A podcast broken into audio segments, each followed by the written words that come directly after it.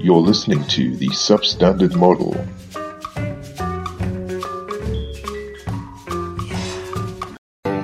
Trees have eyes, guys. Trees can see you. Run. Get inside. Henry. Keep your children my safe. My answer. Sam, that's... no, no, no, that's not okay. Kind of just like, I don't care. I like zombies killing people. God didn't choose them for their digestive heaven that we shall ascend to when yeah. we die. Fungus grows into a big, chunky tumour next to the brain.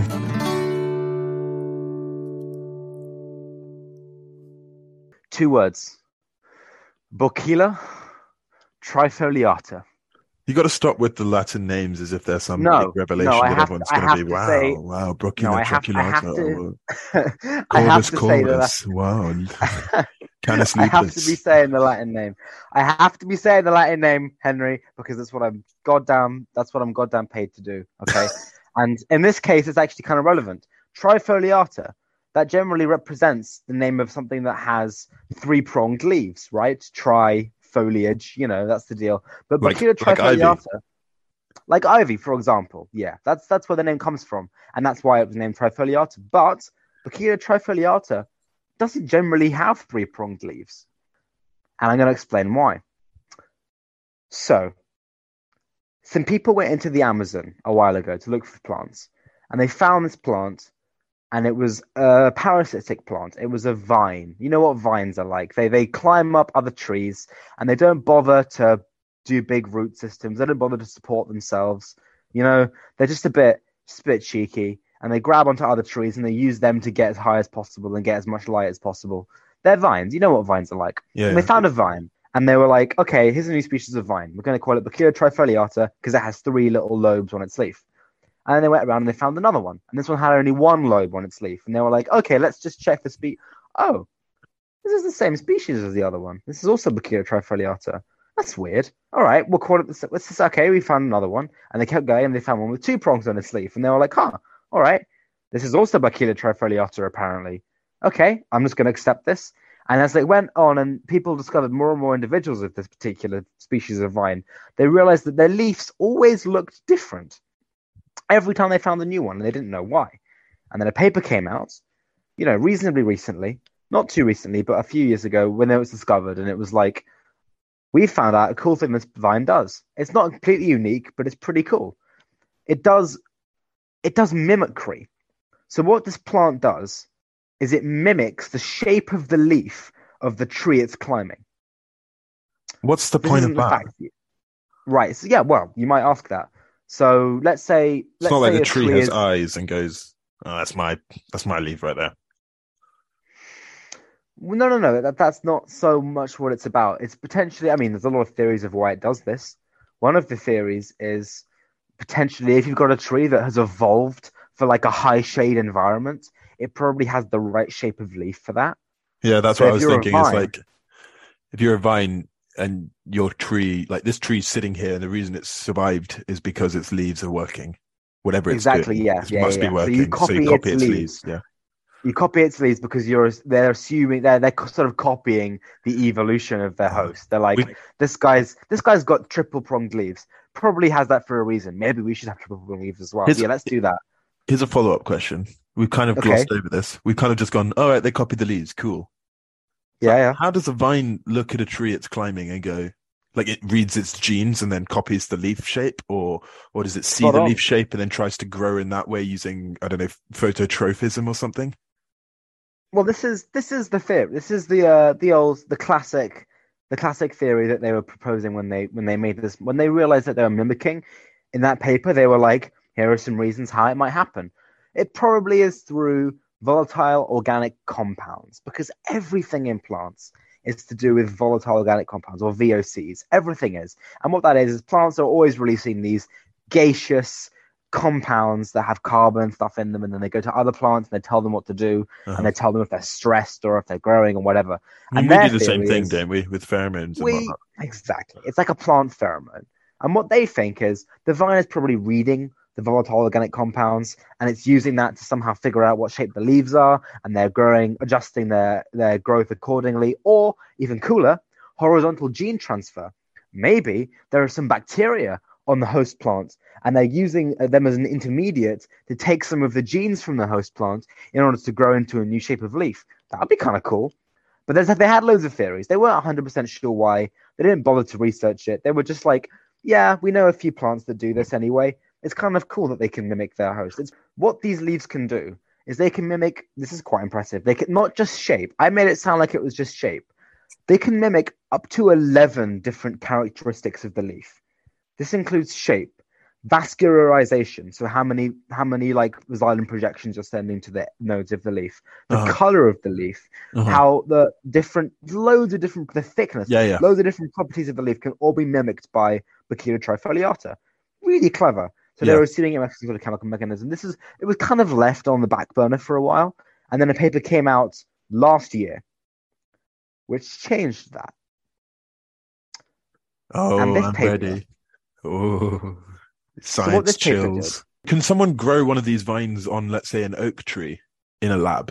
Like a tree that it wouldn't have been exposed to before, and see what it does? Oh, oh, they've for sure done that. What this paper did is this paper did a similar thing to the others. So it got a vine and it grew it around a host plant, and it did a, a certain level where there weren't any leaves and the vine stayed the same. The level where there were leaves, you could see the leaves changing shape to match. The level where there were different kinds of leaves, you could see it changing shape to match. They proved they can mimic, blah, blah, blah. They saw a strong correlation of mimicry, right? You had all these graphs. This this trait was mimicked. This trait was mimicked. Very strong correlation. It's all working out very well. Nothing too surprising yet. Until I tell you that the host plants they were using, the host plants they were growing these vines around, were made of plastic. Oh, shit. So there were oh, fake plants. Fuck, I'm uncomfortable, Sam. I'm uncomfortable. So Bo- Boquila trifoliata Ooh, was mimicking the, the shape it's, of how fake it see the plastic plant? Leaves. This is the moment so where it's, it's not... like, trees have eyes, guys. Trees can see you. Run.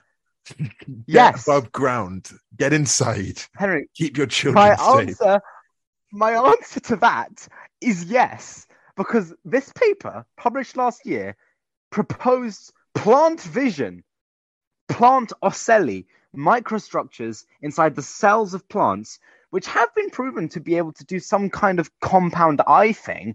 They propose this as a mechanism for plants seeing the shape and color and vascularization and eleven different and thickness and eleven different traits and copying them in their own growth. What the fuck? Now, ocelli what have the been fuck? Known, I'm so uncomfortable. Ocelli have, ocelli have so been known for a while. Jesus Christ, that's algae. Fucking gross.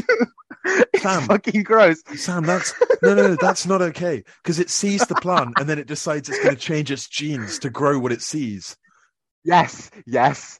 And listen, this is a speculation. It's published last year. No one. The real, the real answer is nobody has any fucking clue how they've done this. That's it's not cool. I don't theory. Like that. But, this plant just decided I mean, to mimic a plastic plant. No. So there are organelles. There are organelles inside some species of algae, which are basically compound eye, and they're called they're called ocelloids, and they can do the same thing we can. So they can alter their retina size and their retina shape in order to take in different amounts of light. And these are, these these aren't organs; these are organelles inside of cells, and they've been known for a while. They're quite cool. They've been found homologs of those, so similar organelles inside plant cells. So people have been wondering, oh, you know, plants can see kind of, and they proposed plant ocelli or ocelloids as the mechanism for this, but they have no evidence, right? It's, all they've done, all they've done in this paper is prove that plants can copy plastic plastic leaves. That's all they've done. Everything oh, above so that, there's no more research on it. This is last year. I've got the heebie-jeebies, man. I'm like, I have no fucking idea. I've got goosebumps. Henry, that's not really. That's really uncomfortable had, to think about. So it's not volatile organic compounds because it's plastic. There's no genes in a plastic plant. It can only be sight, and they can copy so many things. I don't understand. I don't get it. And this it's, is it. Co- it's copying the internal structure as well, right? Or like oh yeah, yeah, yeah. It's. Co- I mean, things you can. Well, it's kind of things that you can see on the outside. Like you can see how many veins are in the leaf, and they're copying that. Or how, how close many does branches... it have to be to the leaf before it copies? Before it what? Oh, oh, this is interesting. So it copies the plant that it's closest to, not necessarily the plant that it's wrapping around. So if you're wrapping around a particular plant, and then you move a leaf closer to it with a different shape, it will copy the closer leaf. Oh, so it's irrespective, ir- it's irrespective of direction. It can see shit. It's um, definitely saying it can see shit. I can't see it. I mean, they, they thought it could see shit. I don't I, I don't want to think it can see shit, but I can't think of a reason that they can do this. Sam, what if you put something color. that's not a leaf next to it? What if you put a drawing of a leaf? Like some writing. Help, I'm a plant, we will come for you. I don't know. I mean, no one's done that yet. No one's done that yet. This paper was last year, Henry. They're probably doing it now in some lab, and they're going to publish it in two years' time when they get peer review. But the problem is, this kind of topic has been completely taboo for pushing thirty, forty, fifty years now. Plant intelligence has been this genuinely quite impressive field oh, God. that I had absolutely no idea existed, because it's been condemned as like, by most people, it's been condemned as like a kind of niche thing. And that was the fault of one paper, Sam, one book ready? in the sixties. Looking. Oh my God. Genuinely, this whole week, I've been kind of thinking, what if in fifty years' time we're telling our kids, I can't believe I used to eat carrots. Now they're my best friends and, you know, they share my workplace and they have rights. Like, I can't I get that out of my head. This is how, how many years would we be just this chopping how... down trees and making them into houses? This is how these are, I mean, this is what we used to think about animals. People used to think animals were the same, like, you know, they didn't have consciousness or were stupid and we could do whatever we wanted to them. Like, what well, if that happened? Being vegan, Sam. I don't know. I'm not saving anyone. I'm killing all these goddamn chickpeas. I feel terrible. Like, what? Okay. They have eyes. they, have, they have eyes. Listen, I'm going to go through the case of plant intelligence right now, like in a little bit of detail, not too much detail, but it's really quite annoyingly quite solid. So the, the reason it was first proposed by this, well, by Darwin. So Darwin, in his paper, five hundred page paper called On the Movement of Plants, in the final concluding paragraph, and he did that a lot. He often would be like, mention his entire point in the last paragraph of a five hundred page essay. And he basically said, I don't see a particular reason to discriminate between the ends of root nodules and the brains of lower animals. And what he meant by that was plants are much, much better at sensing than we are. Far more evolved. They can sense up to fifteen chemical and physical parameters in their root apexes and respond to them, right? People have known for a long time, plants can plants can hear sound. So a plant hearing the sound of a chomping caterpillar will express alkaloids. A plant hearing the sound of running water will move towards it. Plants can learn. The mimosa plant, which closes its leaves every time it's stimulated, people would repeatedly drop the mimosa plant, and every time it dropped, it would close its leaves slightly less until it learned it wasn't dangerous, and it would stop closing its leaves after it was dropped a certain number of times. And if you would then stroke it, a different stimulus, it would close its leaves again, and it could relearn not to close its leaves to certain stimuli. The plant could learn. Henry, you put two vines away from each other, they'll grow together. I mean, plants like pl- plants can recognize their own family, and they can differentially send their own family resources through fungal networks. That plant, like, for, like they can recognize floods. Data has shown, like, they can shown they have cooperative relationships between different species at different times of year when they're better adapted to taking in the sunlight. They can share resources with the other plants on the condition that at the other time of year when they're worse, they get a reciprocal relationship. They get given resources back Sam. from their partner at different times of year. So th- this has been slowly building up over like. over like the next last fifty years. Sorry. And I want, like, there's genuinely quite strong literature on this, but no one's going to ever acknowledge it. We, we, we kind of fetishize the neuron. We assume there's something about the neuron that leads to intelligence. And we, yeah, we look magic. in plants, we look in plants and we don't see a brain and we think it, it's not smart. But plants have things that are essentially the same as neurons. And Venus flytraps, they work by having, you know, ion channels and stuff that work in the same way as neurons. They have the same chemicals. General anesthetic works on plants as well. That's how similar they are to us. You can stop a mimosa plant from closing with anesthetic, the same one you'd use on a person. That's sus. That's really sus. It's really fucking sus. And I just... Why don't we anesthetize like, plants before chopping them down? It's like a question we should start asking. Because we're assholes. Because we're assholes. But the thing is, we're not even on the surface of it, because we're looking at these these realms where we can see plant intelligence to us, like plant movement and stuff. But plants don't live in that world. Plants live in the world with chemicals over millennia of time. Like, if you were a bacteria, you would look at a human and think it was just a stationary mountain and an object that's immovable and stupid. And the same way we look at trees. Trees just live on a different timescale to us, but they're doing behaviors that are just as complex. They have as many nodes of information as we have in our brain, just through different, like, in terms of pure nodes of information, you have that in the plant. You have up to eleven million root apexes that are all connected. That's more nodes than the internet can have. Like, you have, I mean, in terms of sheer complexity, there's no barrier between plants and intelligence. Intelligence. Yeah, I mean, in, ter in terms of complexity, there is no real barrier between plants and intelligence. I mean, they have, I mean, in many ways, they're more evolved than us in every parameter we could care to measure. They don't have societies, but why would they? They're just they? I different. Mean, Can I make a quick comment? Yeah. Yes. Unless yes. you're desperate to say something. No, I mean, not Do you know really. when we talked about the Fermi paradox in the paradox episode? Yes. And you said the idea of intelligent life, the Fermi paradox is, why haven't we seen aliens if the universe is thirteen billion years yes. old, and you know, exactly. it doesn't take long for intelligent, in inverted commas, life to evolve, that is we evolved over like one hundred thousand years, which is really not that long, right? Yes. Or, or, you know, depending on where you want to start the clock. Um, but, but, but, but Sam says that the reason that they've not come to Earth, aliens, is because they're not interested in coming to Earth, because the idea of intelligence is entirely put through our own lens of what's important to us. So what's important to us is a social life. Like, con, you know, we need, we need conversations. We need family. We need, um, you know, interaction, all that kind of stuff, right? Uh, procreating, mm-hmm. maintaining our genes. I mean, just look at ants or other eusocial animals like the termites. Their entire yeah. social system is completely different to ours because all of their genes are the exact same. They're individually, yeah. they're all cool with dying for the colony because they know that their brothers and sisters are exact genetic copies of them. We don't have that. Yeah. That's not to say that we're more intelligent than them. It's just our priorities are in different places. So who's to say that, unlike this alien who's not looking for us because its priorities are just in things that aren't, you know, discovery and social stuff. We want to socialize with aliens, really. That's what it comes down to. That's why we want to go into space and look for stuff, right? Yeah, yeah, yeah, exactly. But, but aliens don't want to socialize with us. And what was it? The film Nope, you said there was just this giant disc alien that came and ate people. And it only came because it was just kind of hungry or whatever. It, you know, it's, it's, its priorities yeah. were completely different from human priorities, right? So who's to say that yeah. trees are not super intelligent but just have completely different priorities from us? I mean, like, throughout our history, we've measured and quantified intelligence based on similarity to us. And we haven't ever bothered to justify that, but that's how we've done it. That's how every intelligence, every I Q test, every like time we've tried to measure learning or self-recognition or social ability, every time we've done that, we've measured intelligence in another organism as a metric relative to how we value our own intelligence.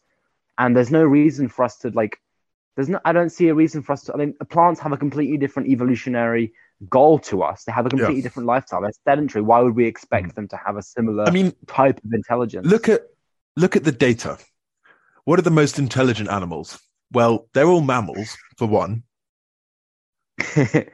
The closer you get to people, they yeah, get closer, closer to intelligence. Great apes are somewhat more intelligent than other mammals. Yeah, yeah. yeah. Very weird. And the closer yeah. the great ape is to a human, the more intelligent it is. What we've I done mean, is we've picked a let's specifically look at this, human you know, objectively. trait and just decided yeah. it's important. Yeah. yeah. Chimpanzees are You're more right. human than blue whales, and blue whales are more human than ostriches. Yeah, big deal. You're right. You're completely right. Like, and who's to say a blue whale take... wants to become more human? Like, there's no reason for a blue whale to evolve into the intelligence, in inverted commas, that we have. Like, if I bet if we decided that our digestive system was super, super important and we valued our whole identities around it, we would do the same thing by looking at the digestive intelligence of different animals, and we decided that chimps were the most digestively intelligent, and then most mammals were close seconds, and then you had in invertebrates. They're very digestively stupid because they're nothing like us. Plants aren't even comparable. They're so idiots in terms of digestion that they don't even, they're, they're, they're lower beings. God didn't choose them for their digestive heaven that we shall ascend to when yeah. we die. You know, we just fucking made it up. We made it all up. And plants might be just, I don't know. I don't know. It genuinely raises uh, ethical questions that I thought were stupid. Yeah. And I had to read a lot of papers before convincing myself that this isn't stupid. And I think we'll look back on like the debate on plant intelligence as a good example of a time when culture has really influenced scientific progress. Because when plant intelligence was kind of first proposed seriously, it was proposed by a guy called Cleve Backster, or Cleve Backster. Baxter. He he was an idiot.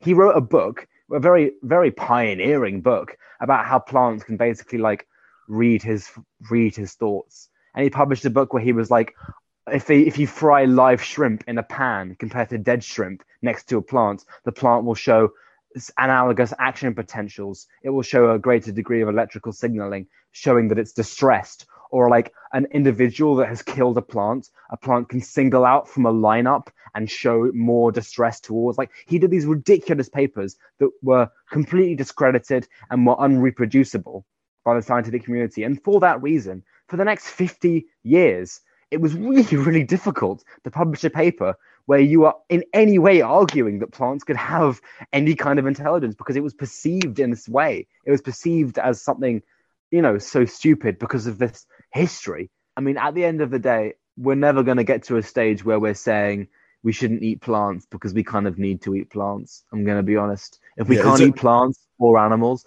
I mean, plants have evolved specific organs so they can be eaten by animals. Like, to a certain extent, they want us to eat them. But, yeah. um, like, it's plants and animals world. have a, they have an a intertwined weird and wonderful world. history. Intelligent yeah. creatures create their own body parts that they want to be eaten by other creatures. The things that plants, I mean, honestly, they're so underrated. They're so cool. I could make the next twenty facts about plants if I wanted to, but I won't. I mean, there are plants that, like, mimic a female wasp, so a male wasp comes onto them, and then once they land on them, they catapult the male wasp into their pollen sacs with, like, a massive arm, and it levers them into the middle of the flower, and the wasp flies away covered in pollen, and all its friends are like, haha, you fell for the plant that looks like a female wasp. And there are plants that mimic rocks so animals don't eat them. There's just like, oh man, there's just so much cooler people give them credit for.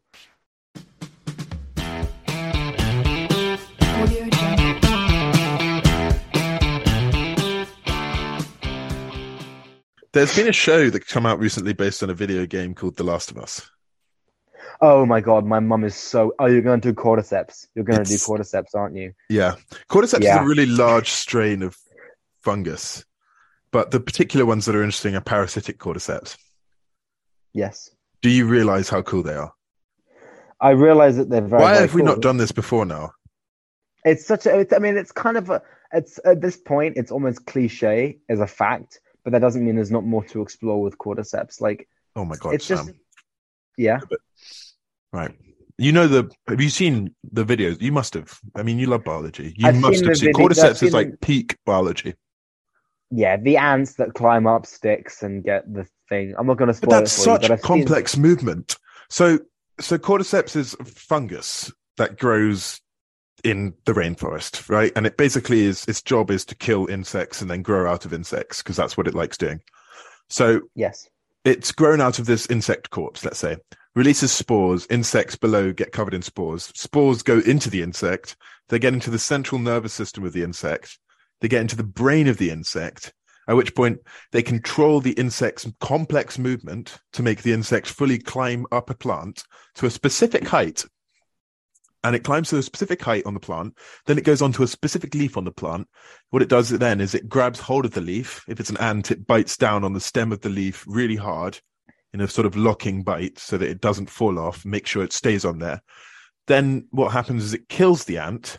Then it eats the whole of the ant from the inside out, this fungus, grows out of the top of the ant, and then releases more spores for more ants below. What's really cool about this is that the place where the ant is forced to bite down is usually the same exact height, so the same pressure, same humidity, same temperature, and, you know, if you hadn't already guessed it, these are all perfect conditions for fungal growth. So what happens is the fungus gets into the ant, mind controls the ant like a zombie, because the ant's pretty much dead at this point, right? It moves all of the legs of the ant and the pincers and the eyes, and it knows what it's doing direction-wise. And holy shit, it you know it can te- it can detect uh, local temperature, and it can know what height it's at, and it can know what direction it's facing. And the first scene of The Last of Us show, I mean, it's a fantastic show, Sam. If you haven't watched it, you need to watch that show. It's a really good I've show. I've seen. I saw the episode where Nick Offerman was gay, and it was just lovely. It was just a great it's a good hour episode. Of my but, life. But, but the first scene of the show is really good. I actually preferred some of the other episodes because I'm not really a fan of... I don't know, heartthrob stories. I just got a bit bored Damn by that. Man. I skipped through a lot of that, actually. Fair enough. Everyone's, shitting, everyone's saying it's the best episode, but I was kind of just like, I don't care. I like zombies killing people and like really depressing zombie stories. I like that more than stressful, scary situations. that, you know. Anyway, so the first scene yeah, of the show yeah. is a nineteen fifties talk show, and this guy's talking about this fungus, cordyceps fungus. No vaccine, no medicine, right? The reason we're not mm-hmm. scared of it right now, and no one talks about it, apart from when they're talking about The Last of Us because they're video game nerds, is because it only works in, on, uh, it only grows in organisms whose body temperature is low. It's got a low body temperature, like an ant. Not that mm-hmm. low, still twenty-five degrees or whatnot in the rainforest, right? Or, or you know, mm-hmm. between twenty-five and thirty degrees. So not that low, not that much lower than ours, but still low, right? And then mm-hmm. the way that scene ends is he says, Or, or something uh, close to ending, as he said, there's no reason for the fungus to evolve a way of living in a warmer body, apart from, say, if the world were to get warmer, at which point there's evolutionary pressure for the fungus to evolve an ability to grow in warmer environments.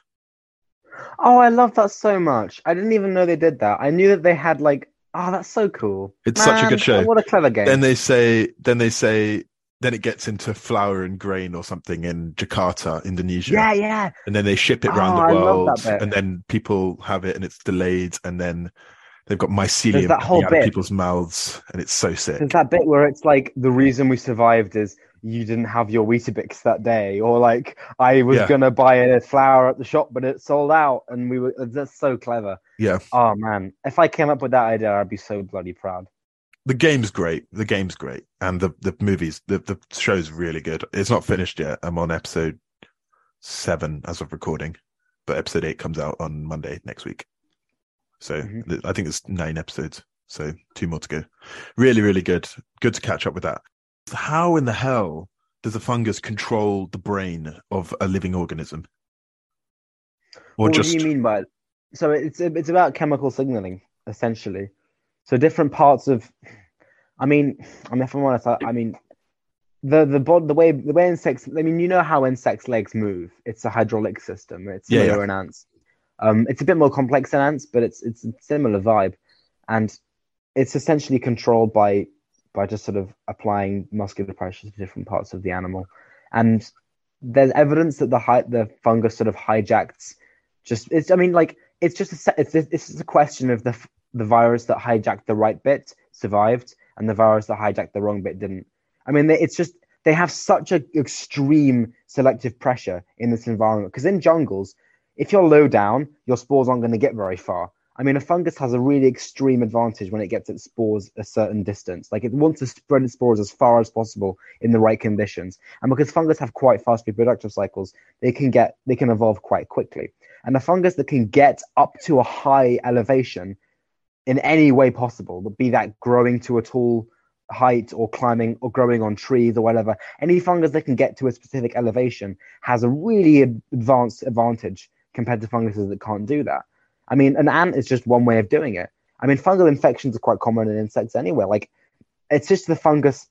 I mean, often you'll have insects that are like twitching, right? Or insects yeah, that yeah. are like in, in a state of, I mean, it's just that that happened in the right way for a certain fungus and then bam. It's, it's, it is mind-blowing. It's just a mind-blowing example of evolution. Right. So I've got here sure I've got here a timeline of how it works. Okay. Right. Step one gets into the ant's cuticle, which is what the, the shell of the ant, right? So it gets through cuticle, that, and it yeah, just does that. Like, it just yeah. does that using enzymes that like chitinase, lipase, and proteases, which get through the surface of the ant's shell. Once it's gotten into cuticle. the ant, mm-hmm. the fungal cells migrate, so they sit physically next to the brain of the ant. And then it grows next to the brain of the ant, like a tumor, right? And it says once mm-hmm. the population is of sufficient size, it secretes compounds. So the two compounds it releases are, it says sphingosine here and guan-dinobutyric acid, or G P A. G B A. Mm-hmm. Guan-dinobutyric uh, acid. G B A. Oh, of course right. It's G B A. So both of those, both of G B A, yeah. Both compounds are known to be involved in various neurological disorders in humans, apparently. Hmm. Huh. So they also Hello? think there's a there's another there's another chemical called hypo, hypoxanthine, which is also in there. So hypoxanthine works; it alters the motor neurons of the ant. Ew, Jesus, this is really complex. Bite grip at the yeah. end. Yeah, yeah, yeah. That's it, good. But basically, it stops the muscles from working, and also gets inside the muscles, forcing the jaws to close. Right. Lovely. Yeah. Yeah. So if we were to sum up that, basically, enters the ant. by dissolving some of the shell and also banging its way in. Travels around the ant's body, ends up next to the brain, grows into a big chunky tumor next to the brain, like a fungus, right? Releases chemicals that cause the ant to become delirious and climb to a certain level, right? One, and yeah. then it infiltrates all the different parts of the ant's body, in, like getting inside the muscle cells, atrophies his muscles, breaks down the muscles, muscles become weak and crappy, fungus takes over, forces the mandibular jaws of the ant to close around a, a, a leaf stem, and then the fungus fully consumes the animal's body and then releases spores out the back of its neck. That's so cool. I mean, the bit that gets me is the is I think it's the same as you. Like, how does it? It can't be the thing that controls the ant to climb the leaf. It must hijack the ant. There must be a bit of the ant's brain that's like, go high, and it turns that on, right? It doesn't mm. just like move the legs to climb high. Surely it just like turns on. I don't know. It's surely the ant is the one doing the direction. It just controls the motivation, mm. right? What's interesting about that, Sam, going back to the cocaine uh-huh. conversation. Yeah, yeah. Just control a little bit of chemical motivation in the brain and the entire lifestyle of the animal is changed. Oh, yeah. Yeah, yeah, yeah. So the zombie thing with The Last of Us, imagine you just make the motivation biting people. So is that how the cordyceps is spread in... in um? Yeah, it says biting people. Uh, in the game, there's also spores, but apparently that's harder to do cinematically. What they do do in the in the in the cinematic uh, in the show, which I really like, they do a bit of Wood Wide Web.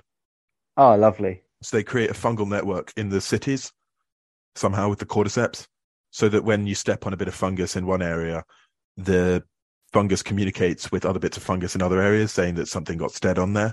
So all of the And because it knows as like a one singular organism, that it knows that it didn't step on stuff.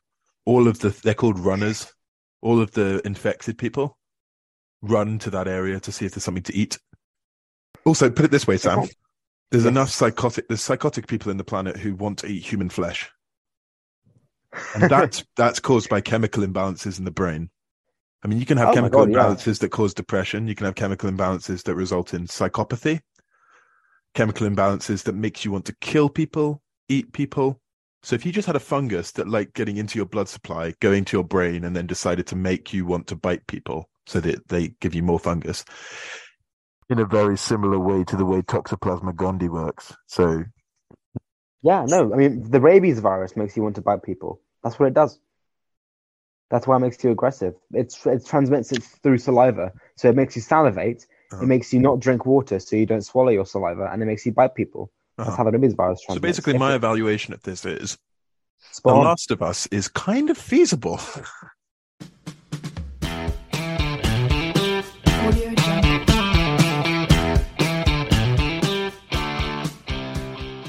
Sam, do you believe in time travel? Yes.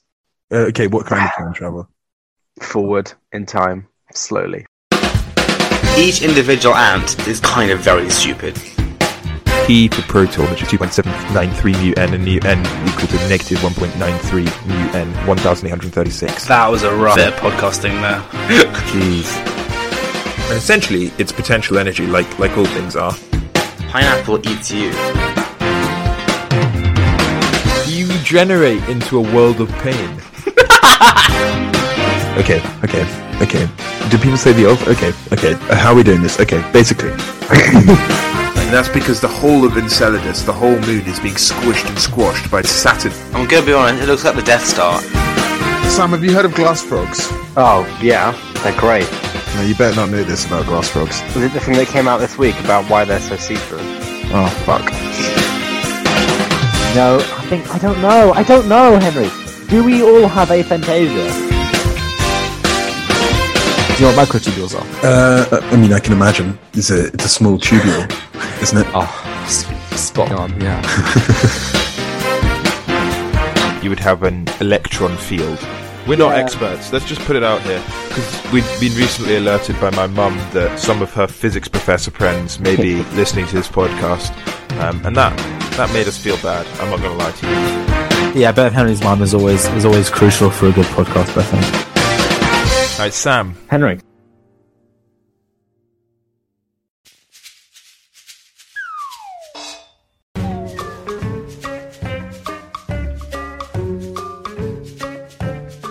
You're listening to the Substandard Model.